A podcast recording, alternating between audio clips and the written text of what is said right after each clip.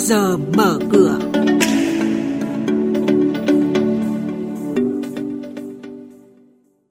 Thưa quý vị và các bạn, chuyên mục trước giờ mở cửa ngày hôm nay chúng tôi sẽ chuyển đến quý vị và các bạn những thông tin đáng chú ý sau đây. Ngân hàng Nhà nước yêu cầu đảm bảo vốn tín dụng thu mua tạm trữ thóc gạo. Dòng kiều hối và đầu tư trực tiếp nước ngoài vẫn khá tích cực cùng những nhận định về thị trường hàng hóa thế giới. Và ngay sau đây các biên tập viên Hà Nho và Thành Trung sẽ thông tin chi tiết.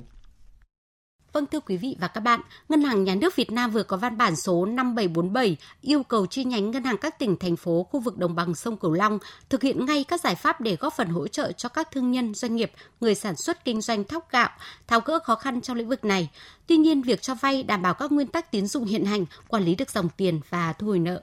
Theo ông Nguyễn Hoàng Minh, Phó Giám đốc phụ trách Ngân hàng Nhà nước chi nhánh thành phố Hồ Chí Minh, trong 7 tháng qua, lượng kiều hối đổ về thành phố đạt 3,7 tỷ đô la Mỹ, tăng hơn 19% so với cùng kỳ năm ngoái. Đây được xem là mức tăng trưởng khả quan trong bối cảnh khó khăn do ảnh hưởng của dịch COVID-19. Dòng kiều hối và giải ngân vốn đầu tư trực tiếp nước ngoài được nhận định vẫn khá tích cực, đủ để bù đắp thâm hụt cán cân thương mại hàng hóa.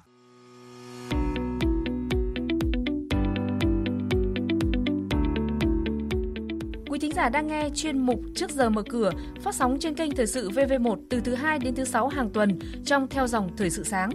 Diễn biến thị trường chứng khoán, Biến động giá hàng hóa được giao dịch liên thông với thế giới trên Sở Giao dịch Hàng hóa Việt Nam. nhận định phân tích sâu của các chuyên gia tài chính, cơ hội đầu tư được cập nhật nhanh trong Trước giờ mở cửa. Xin chuyển sang thông tin hoạt động doanh nghiệp niêm yết.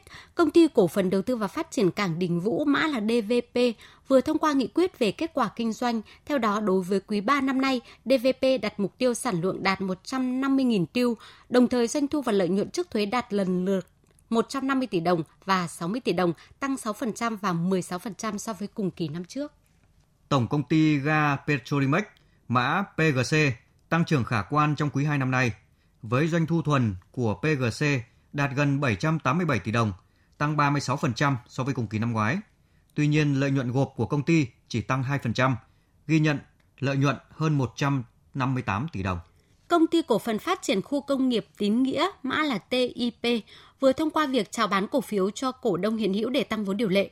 Cụ thể, công ty dự kiến phát hành mới hơn 39 triệu cổ phiếu, tương đương 150% số lượng cổ phiếu đang lưu hành. Giá chào bán là 25.000 đồng một cổ phiếu, thấp hơn 35% thị giá hiện nay là 38.750 đồng một cổ phiếu, dự kiến thực hiện trong thời gian còn lại của năm nay. Trên thị trường chứng khoán, khối ngoại phiên hôm qua tiếp tục là điểm trừ khi bán dòng 746 tỷ đồng trên toàn thị trường. Nhóm cổ phiếu bất động sản, chứng khoán ảnh hưởng tiêu cực nhất lên chỉ số với áp lực bán ra nhằm chốt lời. Bên cạnh đó, nhóm cổ phiếu các ngành thép, hóa chất, dầu khí cũng ghi nhận xu hướng giảm điểm chung. Chốt phiên, VN Index giảm 4,64 điểm, còn 1.357,79 điểm. HNX Index giảm 0,63 điểm, còn 334,44 điểm và Upcom Index tăng 1,64% lên mức 92,01 điểm. Đây cũng là các mức khởi động phiên giao dịch sáng nay. Tiếp sau đây là thông tin về thị trường hàng hóa thế giới giao dịch liên thông trên Sở Giao dịch Hàng hóa Việt Nam.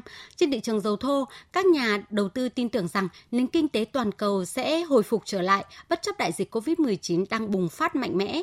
Giá dầu thô WTI giao động quanh mức 68 đô la Mỹ một thùng và dầu Brent khoảng 70 đô la một thùng. Mặc dù tình hình dịch bệnh đang diễn biến phức tạp ở châu Á, nhưng đã có những dấu hiệu cho thấy kinh tế khu vực này vẫn còn có triển vọng phục hồi. Mới đây, Singapore đã nâng dự báo GDP trong năm nay từ 4 đến 6% lên 6 đến 7%. Con số này cao hơn ước tính của các nhà kinh tế trong khảo sát của Reuters. Tỷ lệ thất nghiệp của Hàn Quốc cũng giảm từ 3,7% xuống còn 3,3%, mức thấp nhất trong vòng một tháng, bất chấp thủ đô Seoul bị đặt dưới lệnh phong tỏa nghiêm ngặt. Trong khi đó, nhu cầu nhiên liệu của Ấn Độ tiếp tục phục hồi trong tháng 7 và tăng 3% so với tháng 6 năm 2021 nhờ việc các hạn chế di chuyển được nới lỏng ở hầu hết các bang trên toàn quốc. Tiến trình tiêm chủng vaccine nhanh chóng tiếp tục là chìa khóa giúp cho các quốc gia này phục hồi sau một thời gian dài đóng cửa. Có thể thấy, thị trường dầu thô đang dần ổn định trở lại trước chuỗi bán tháo kéo dài hơn một tuần qua.